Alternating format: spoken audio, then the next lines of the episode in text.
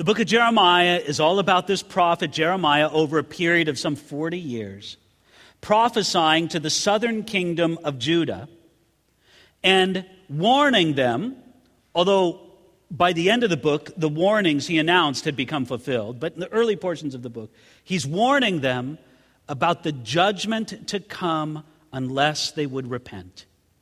And really, that's been the theme of the first 6 chapters, which will complete this kind of first section. Chapter 7 begins a bit of a different section in the book. But let's read beginning now at verse 1 of Jeremiah chapter 6. "O you children of Benjamin, gather yourselves to flee from the midst of Jerusalem. Blow the trumpet in Tekoa and set up a signal fire in Beth Haccerem, for disaster appears out of the north and great destruction. I have likened the daughter of Zion to a lovely and delicate woman. The shepherds with their flocks shall come to her. They shall pitch their tents against her all around. Each one shall pasture in his own place. Prepare war against her. Arise and let us go up at noon. Woe to us, for the day goes away, for the shadows of the evening are lengthening. Arise and let us go by night, and let us destroy her palaces." Here, with the eye of the prophet, Jeremiah foresees the army of the Babylonians coming upon the beautiful capital city of the southern kingdom of Judah, the city of Jerusalem. That's why he says in verse 1, "Gather yourselves to flee from the midst of Jerusalem." The idea was that the siege armies of Babylon were on the way, and once they surrounded the city, there was no getting out without great, great risk to life and limb. And so get out before the armies come. Set up, did you notice the thing? The signal fire is what he mentions in verse 1. You've seen this in movies, haven't you? Where an ancient way of communications was to set up fires on hills, and one hill would see it to the next hill. And this was a very well-known method of communication used in this ancient world. And so they cried, "Set up the signal fires. The Babylonians are on the way." But look at what they'll do. Verse 2, he says, "I have likened the daughter of Zion to a lovely and delicate woman." Now we read that and we kind of go, oh, isn't that sweet? And there is a sweetness about it, but really in an ironic sense. Because Judah liked to think of herself as beautiful and refined, yet a lovely and a delicate woman may have wonderful abilities and uses in this world, but one thing she can't do is stand up against a violent man. And that's the idea he's emphasizing here, the mismatch. There's the mighty army of the Babylonians marching against Jerusalem. And here's Jerusalem standing just as simply as if it were a lovely and delicate woman. The whole sense that Jeremiah is trying to convey is, you can't win. Don't think for a moment that you can successfully stand against the Babylonians.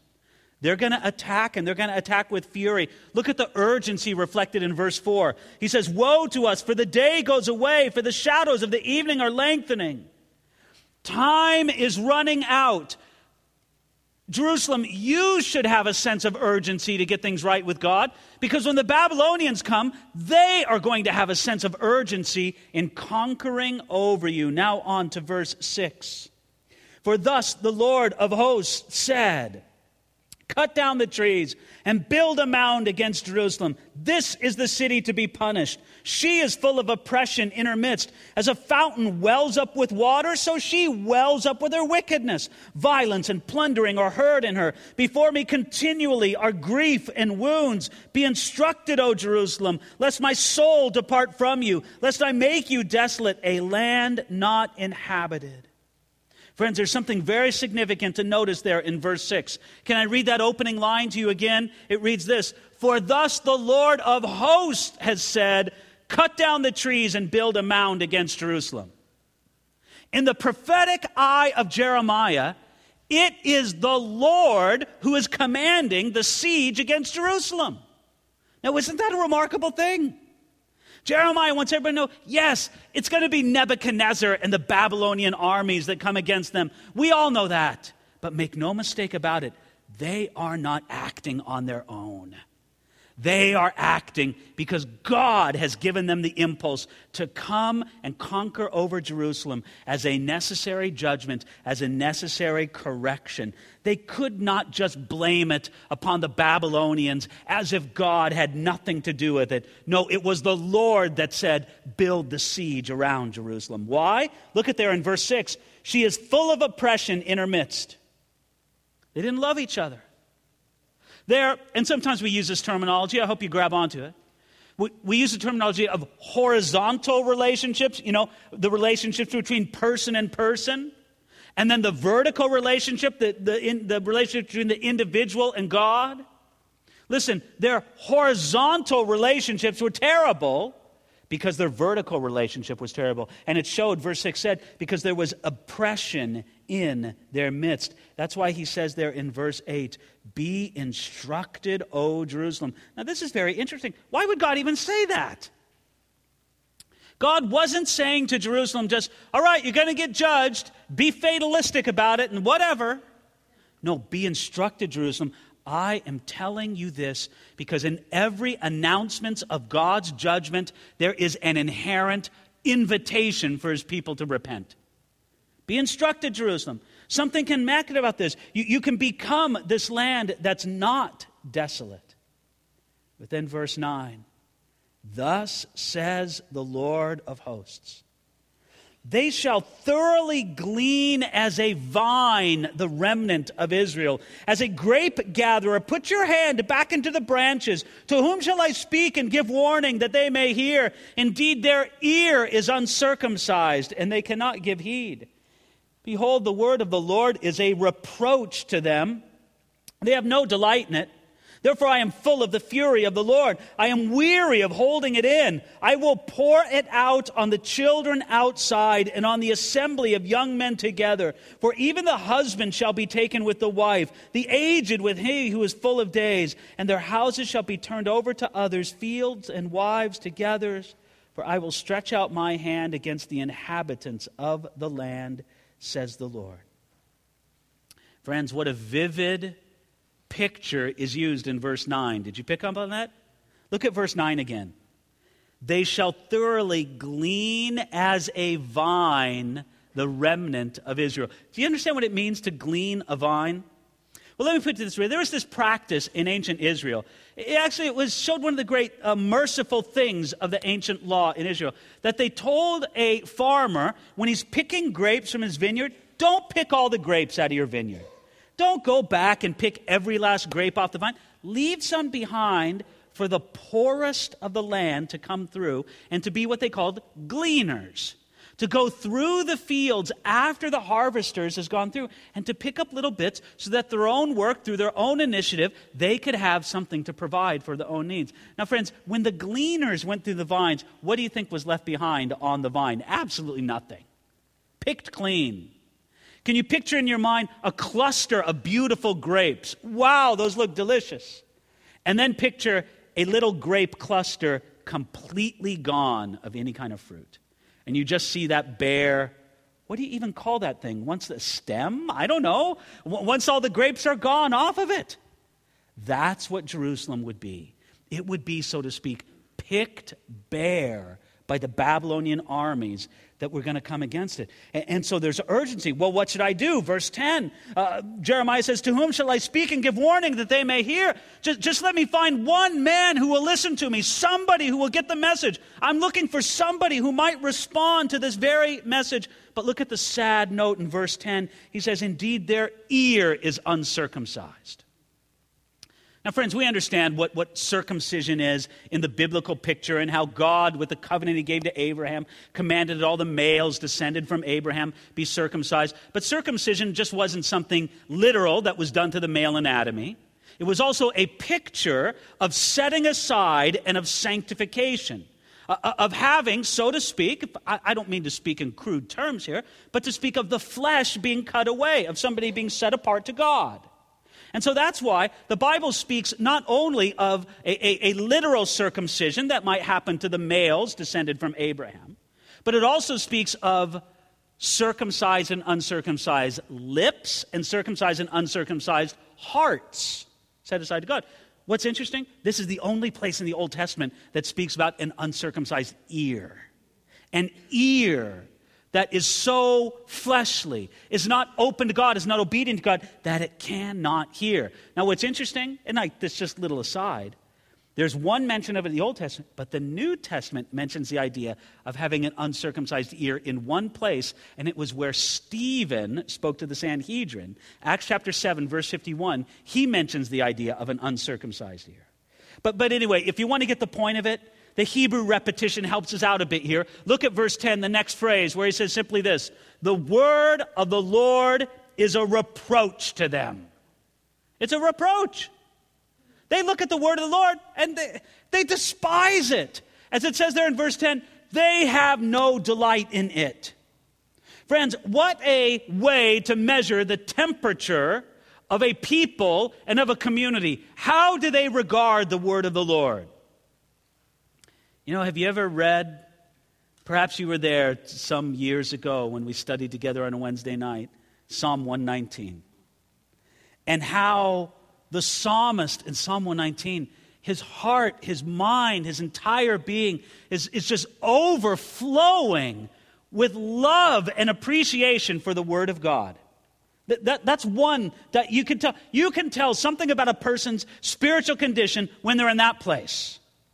But when a person regards God's word as something distasteful, they have no pleasure in it. They have no delight in it. It is a reproach to them. That is an entire other diagnosis of somebody's spiritual health, or maybe I should say spiritual sickness. And they had a low regard for the word of God. Friends, this was an indication that they were ripe for judgment. I hope I'm not overstepping the bounds of the text when I say this. When you find a people who consider the word of the Lord a reproach and have no delight in God's word, that is a people ripe for judgment. I can't say when it'll come.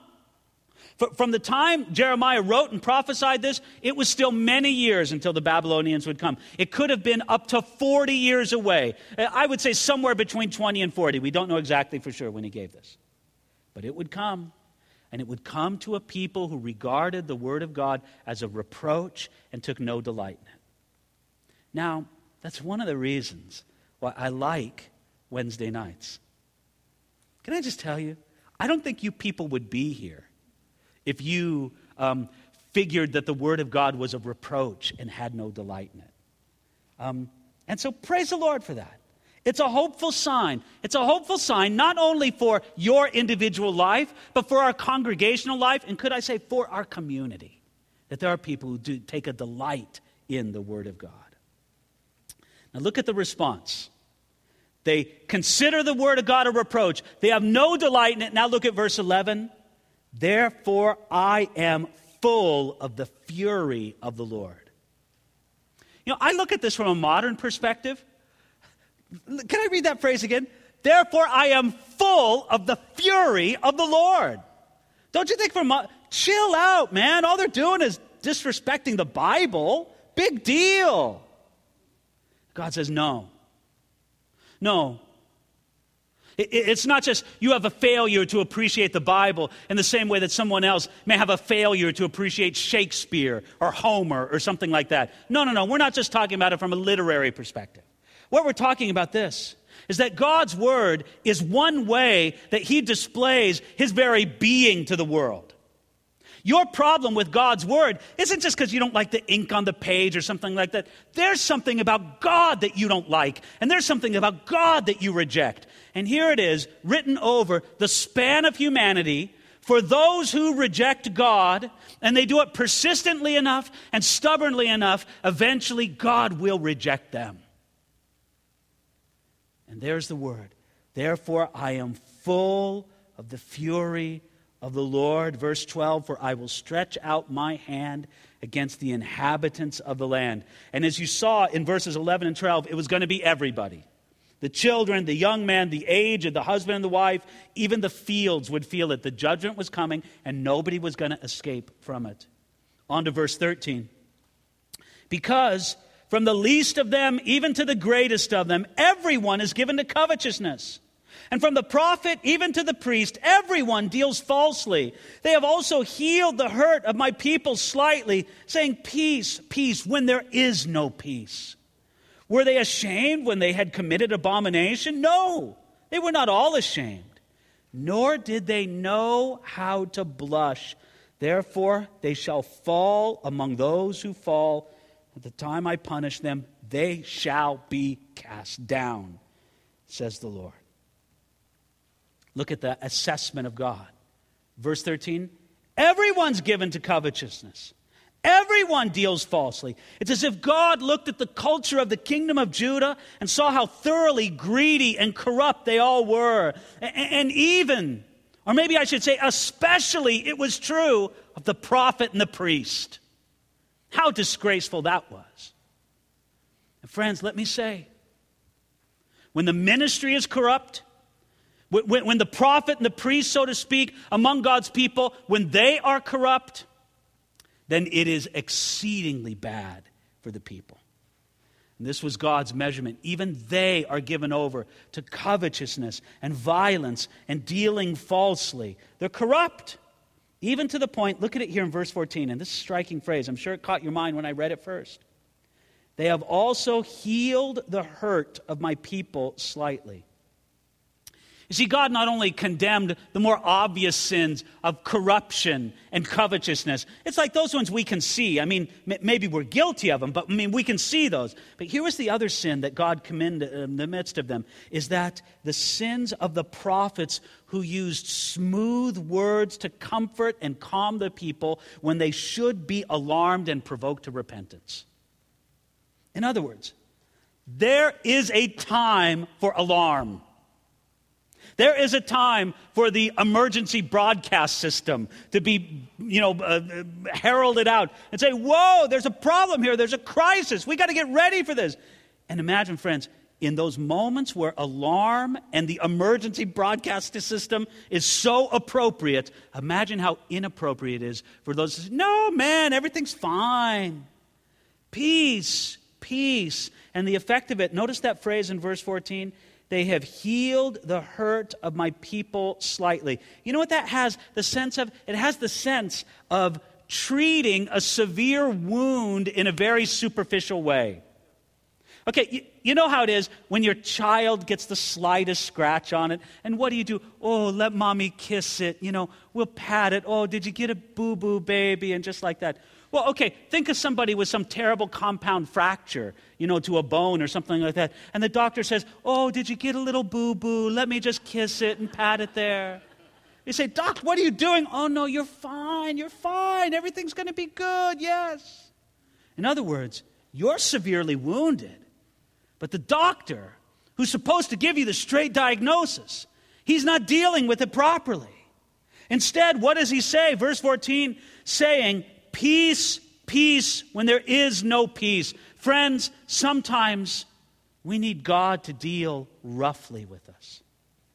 F.B. Meyer said this, in our dealings with God, let us ask that he will not spare us or give us anything less than the best.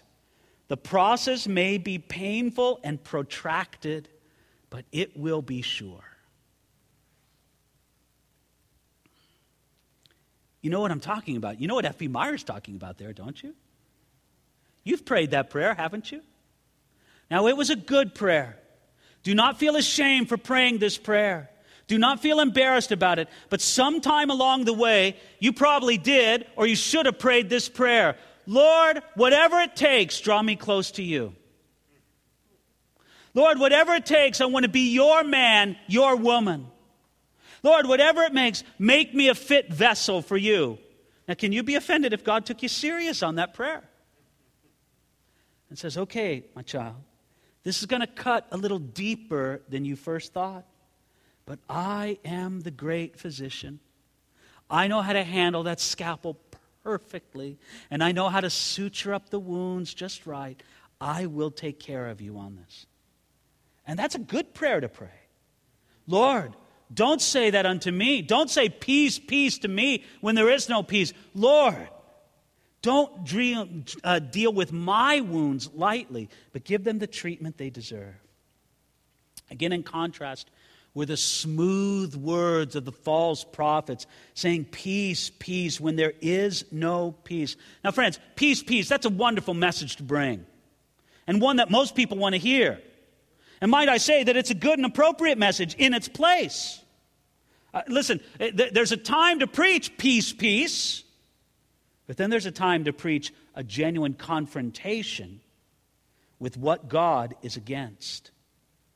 The problem with preaching peace, peace, is that sometimes it isn't true. Sometimes there is war and conflict that we must deal with, whether we like it or not. Sometimes you want peace, but things around you are calling for war, spiritual war, and you better face up to it. I think it was the Soviet, the Russian, Leon Trotsky, who said, and I may be wrong in the attribution of this, but the quote goes something like this: you may not be interested in war, but war is interested in you. And friends, that has a genuine spiritual application. You may have said, man, I just want to check out on this whole spiritual war thing. Man, forget that. Peace, peace. And God says, no, there's going to be seasons in your life where you got to act like a faithful soldier and not lay down your armor, but rather rise up to the fight that God gives you to fight. Most significantly, there are times when God's word to his very people is not peace. Sometimes God has a word for his people, and it's repent. Sometimes God has a word for his people, and it's prepare for judgment. And this is a serious thing. But the end effect of it was not good for Judah. Look at verse 15. They were not at all ashamed. Think about that. For all of Judah's many sins, they weren't ashamed over them. Now, you can't say that without reflecting a little bit on our culture from the present day to just 30, 40 years ago. Think about things in our culture 30 years ago that people would have been deeply ashamed about, that they have absolutely no shame whatsoever. I mean, there was a time, I know this is going to sound strange to some of you young people, there was a time when it was bad for an actress's career to take off all her clothes in a film or a movie.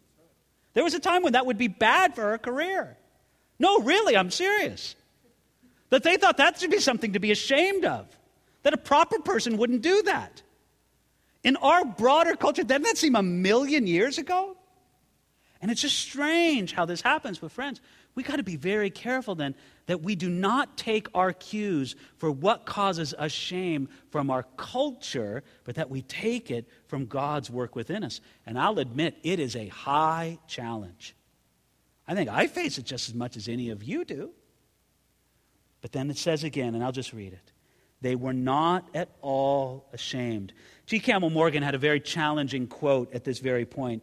He considered the work of Jeremiah to be the work of a modern faithful preacher. He said this about the work of a modern faithful preacher: his business is to create a sense of shame in the souls of men, so to place their corruption before them as to compel the hot blush to their faces. Now, I read that quote from G. Campbell Morgan, and I kind of don't know what to do with it. I don't know exactly what to say to an audience at Isla Vista to make them feel ashamed, to have, you know, a red flush go up in their faces. God needs to give us an ability, a unction from the Holy Spirit to be able to do this once again. Verse 16. Thus says the Lord, stand in the ways and see, and ask for the old paths where the good way is, and walk in it. Then you will find rest for your souls. But they said, we will not walk in it. Also, I set watchmen over you, saying, listen to the sound of the trumpet. But they said, we will not listen. You see, God gives guidance to his people, but they're rejecting it. First of all, there's the guidance of the right path, but they say, no, we don't want to go on that. Then there's the guidance of the watchman saying, well, be careful of this. No, we don't want to listen to that. Verse 16, stand in the ways and see, and ask for the old paths where the good way is. They were in a bad place, but there was wisdom available for Judah. And one place that they could find this wisdom was to look in the old paths. Look to your history. Look to your forefathers. Look at what God did through the law of Moses. Look at what he did in the days past. There is wisdom there. And if you'll obey it, look at the phrase in verse 16, then you will find rest for your souls. This is the rich reward for seeking and seeing and walking in these old paths. Friends, that's a reward that can't be matched by anything, to have rest for your souls. You can have all the fame in the world, but not have rest for your soul. You can have all the status. You can have all the economic resources. You can have all the comforts of this world. You can have health. But if you don't have rest for your soul, what do you really have? He says, no, here is where you'll find it. But look at their reaction, verse 16. But they said, we will not walk in it. Despite God's instruction and invitation, Judah rejected the wisdom of the old paths. And even though, verse 17, even though watchmen called attention to them as if blowing the sound of the trumpet, what did they say? They said, we will not listen. Forget it, watchmen. And so he says, no, they weren't going to listen to them. Therefore, look at what God's going to do in verse 18. Therefore, hear, you nations, and know, O congregation, what is among them. Hear, O earth, behold, I will certainly bring calamity on this people, the fruit of their thoughts, because they have not heeded my words nor my law, but rejected it. For what purpose to me comes frankincense from Sheba and sweet cane from a far country? Your burnt offerings are not acceptable, nor your offerings sweet to me. This is pretty dramatic in verse 19. God calls the attention of all the nations. Hey, whole earth, listen to me. I need to speak to you about my corrupt people in Judah. He says, verse 19, I will certainly bring calamity on this people, the fruit of their thoughts, because they have not heeded my words. Friends, this is a very important aspect of the guilt of God's people, and something that I think we all need to have impressed upon us. There is a sense, and I hope you'll follow me with this, because it's really just a sense. But there is a sense in which the sin of Judah was not their problem. Their real problem was not their sin, but that they would not listen to God about their sin. You, I, everybody in this world, we all have a sin problem, don't we? And the sin problem is taken care of by the beautiful provision and life-transforming work that Jesus gives to us through his work on the cross. That's a solution for the sin. Your sin is no problem for God, but the rejection of Jesus' work on your behalf, God says, well, if you reject it, I'll honor that. Do you see the distinction that's being drawn there? It's not the sin itself that's the problem. It's the closing of the ears when God says, come to me and repent. Come to me and confess your sin. That's the dangerous place. So he continues on, verse 20.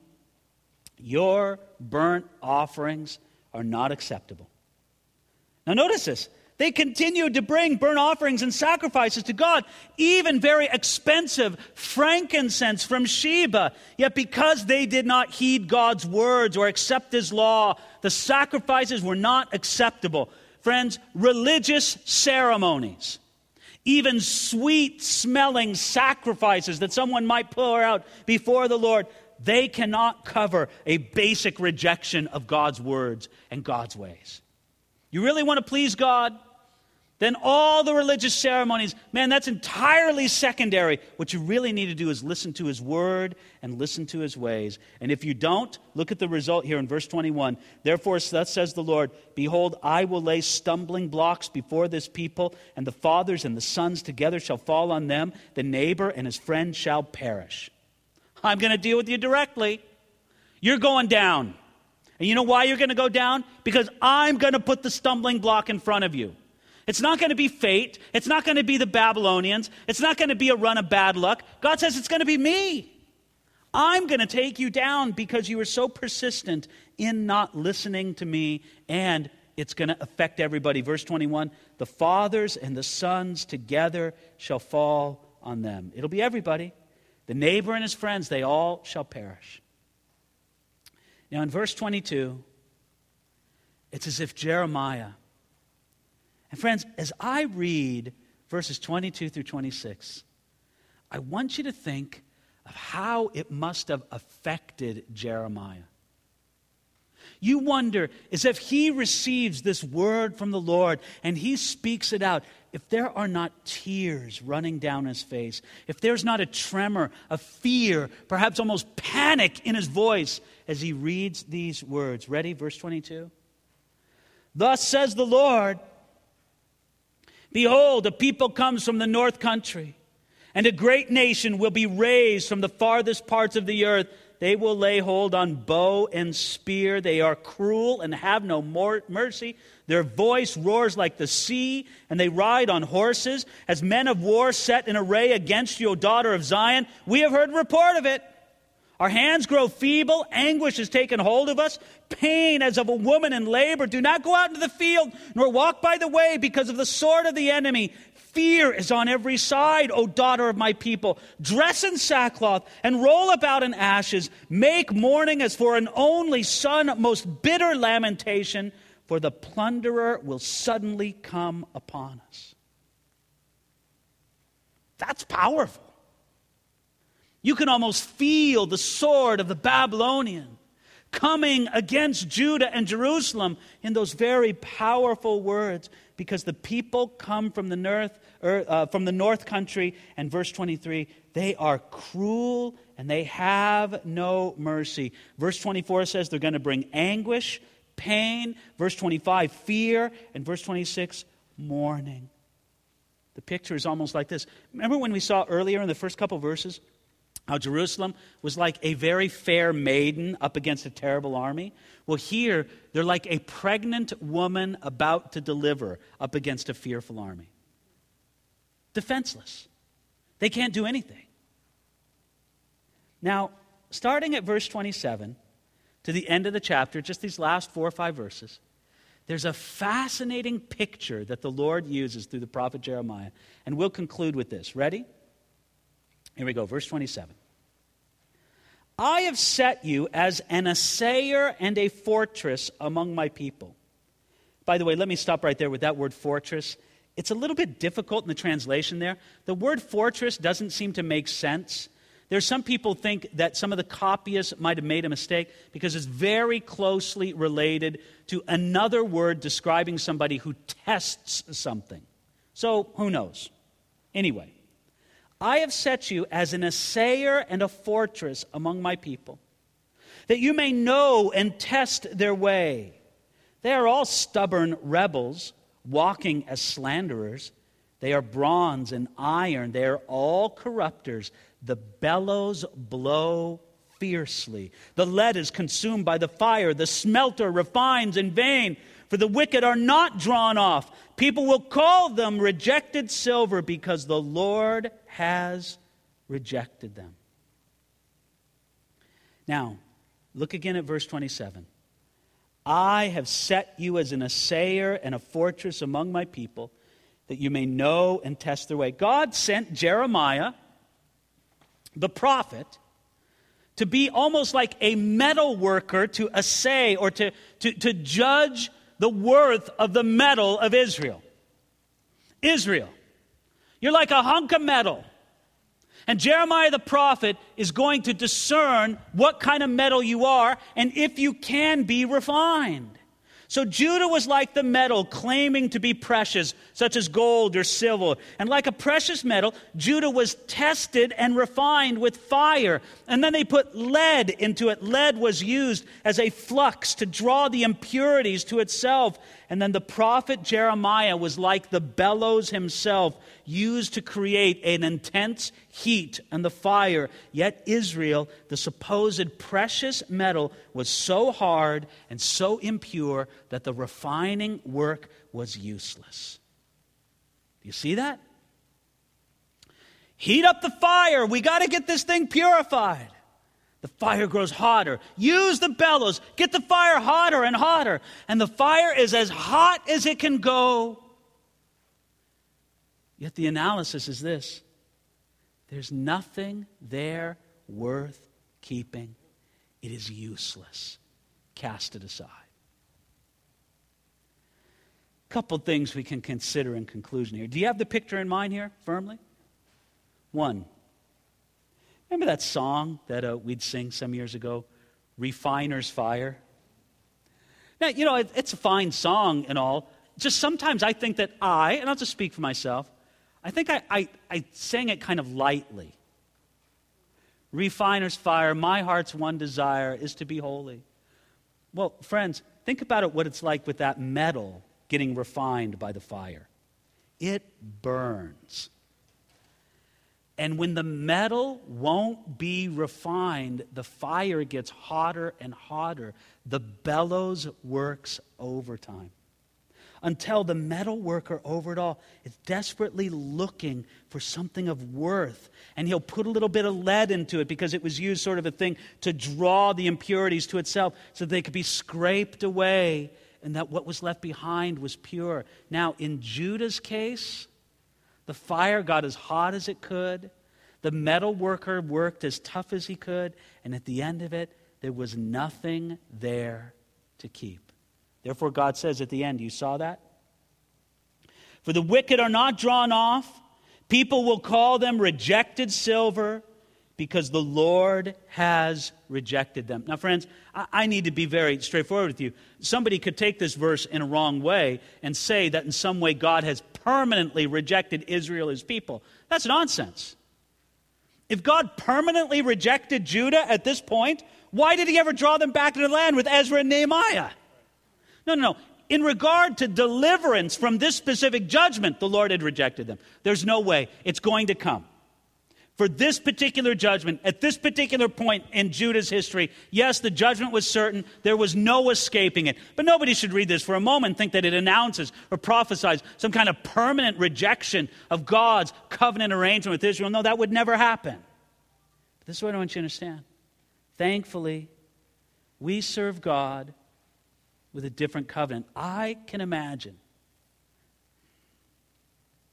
Well, let me rephrase that. Do you understand that sometimes the most brilliant but wicked Bible teacher out there is the devil? And he knows how to use a text and beat you over the head with it. I can imagine a discouraged believer reading this text and saying, that's me. The fires of affliction have been burned up. I can feel the bellows burning over me. God's examining me, and there's nothing of worth there. God's going to throw me out. Friends, not so if you've trusted in Jesus Christ, because there is something of worth there. There's something of surpassing worth in you. And trust in that. No. God may be refining you under the fire right now. It may be purifying, and it may be difficult. And I've heard this story, and I can't say I really know that it's true. It might just be one of those preacher stories, but sometimes those preacher stories are useful, even if they're not true. But in the ancient world, the way that an assayer, somebody who was working with the metal, the way he would know if it was purified. You see, the impurities would come up to the top a little bit with lead in there, with dross, and they'd scrape them away, and they'd apply more heat, and the impurities would come up, and he'd scrape it away. And the way he would know that the metal was pure enough was when he could see his own reflection in the metal. Well, again, I don't know if that's true, but that's good, isn't it? Isn't that when God's refining work is serving his purpose in us, when his reflection can be adequately seen in us? Well, friends, that we need to look for. If you're feeling the heat of the refining fire in your life tonight, do not despair. A better refiner than Jeremiah is supervising your refining process. And he's sitting over it right now, and he's dealing with it. And he's not going to let the fire get any hotter than it needs to, but he will let it get as hot as it needs to get. And he'll keep scraping away the dross until he sees his reflection in you. Father, this is our prayer. Our prayer, God, that we would simply, under your instruction, that we would learn to listen. Lord, I I don't know where each individual in this room is at tonight with you. Maybe there's some people walking in beautiful fellowship with you. It's never been sweeter.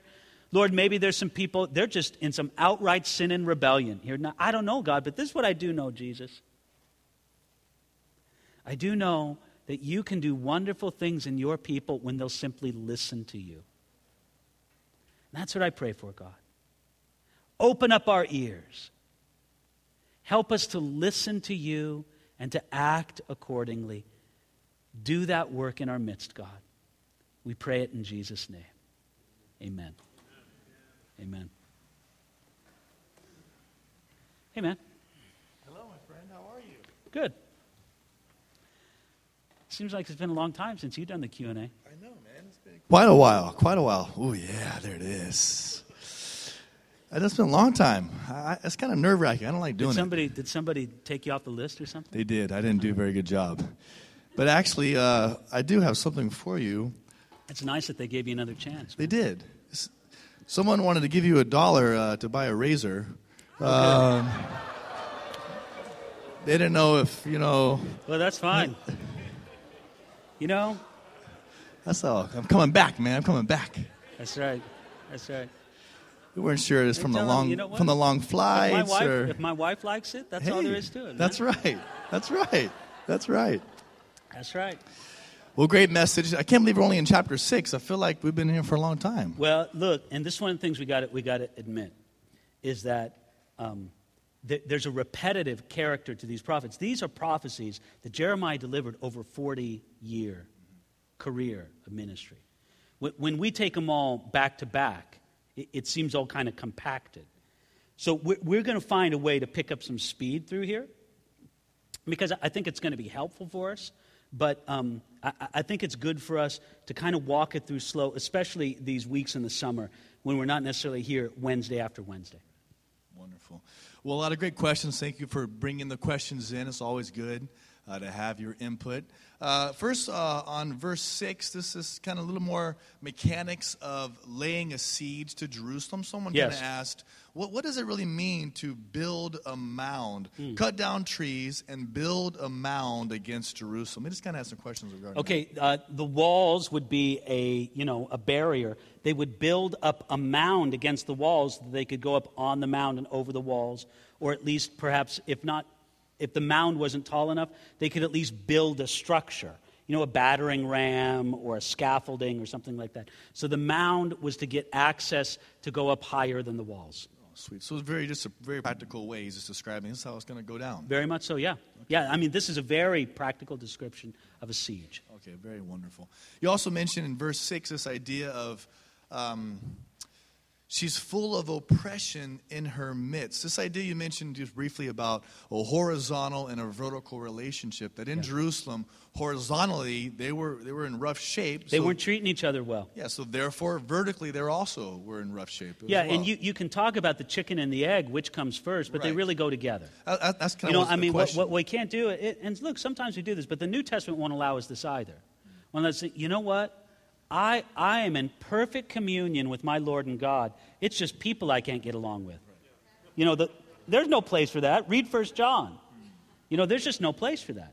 If I'm really walking right with God, it's going to show in my relationships with other people. So, if you're going to just make a decision, vertical is important. It's got to be number one. I think that a healthy vertical relationship gives us the spiritual resources and the right heart with which to deal with, the horizontal ones. So, if vertical's right, horizontal will be good. Wonderful.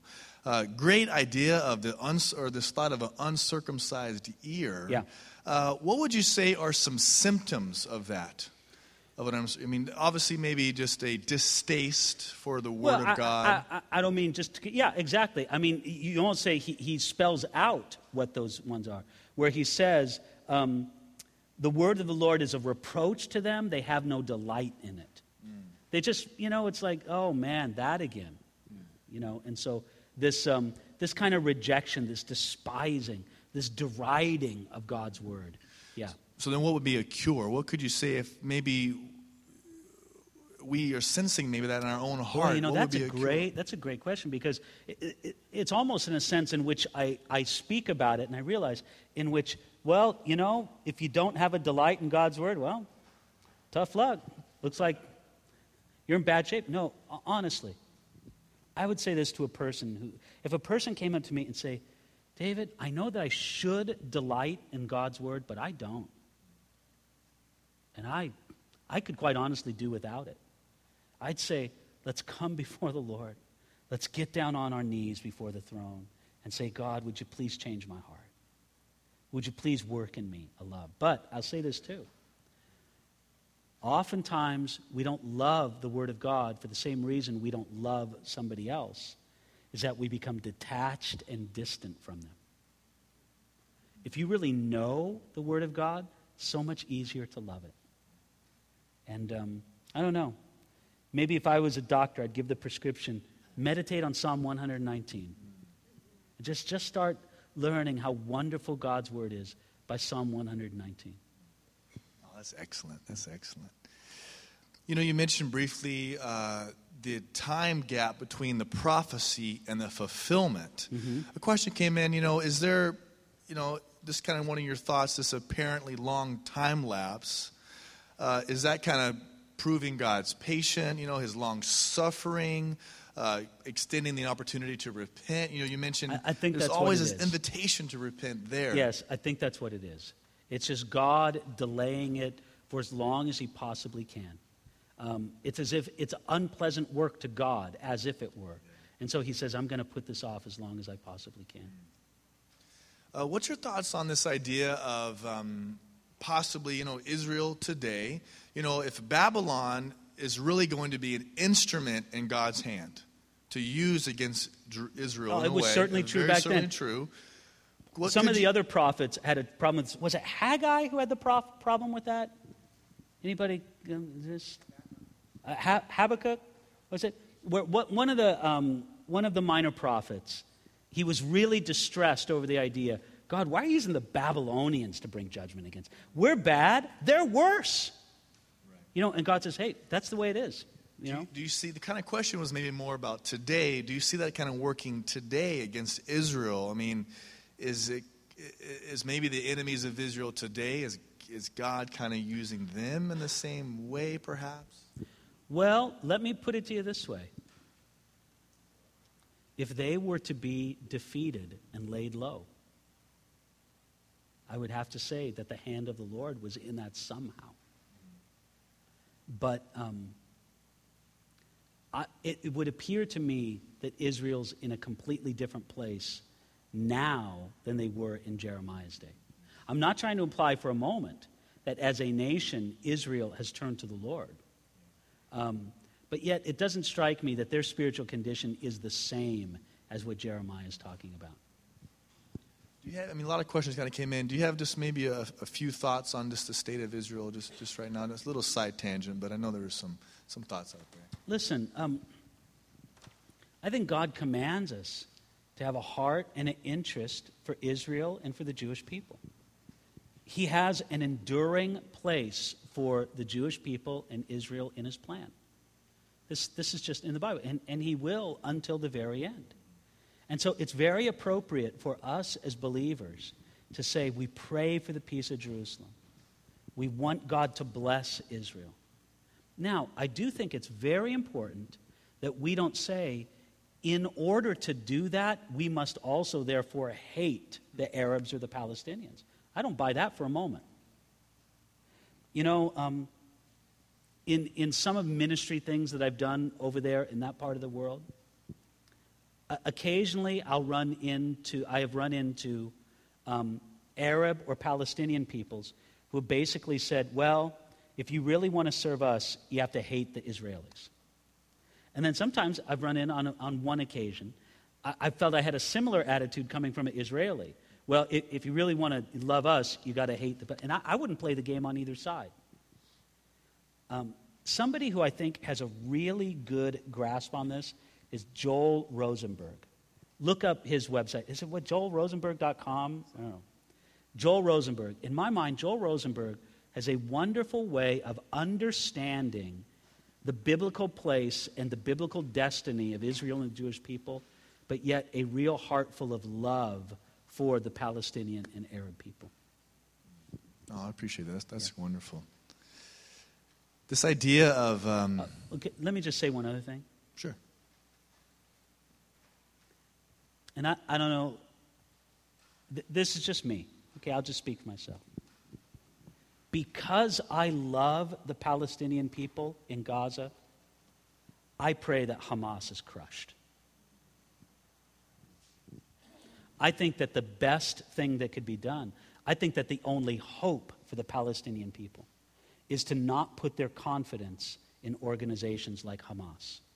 I think that there will never be peace and prosperity and blessing for them until they do. And so I can very, for me, it's not a problem at all to say, I love the Palestinian people, I wish the best for them, therefore I pray that Hamas is crushed.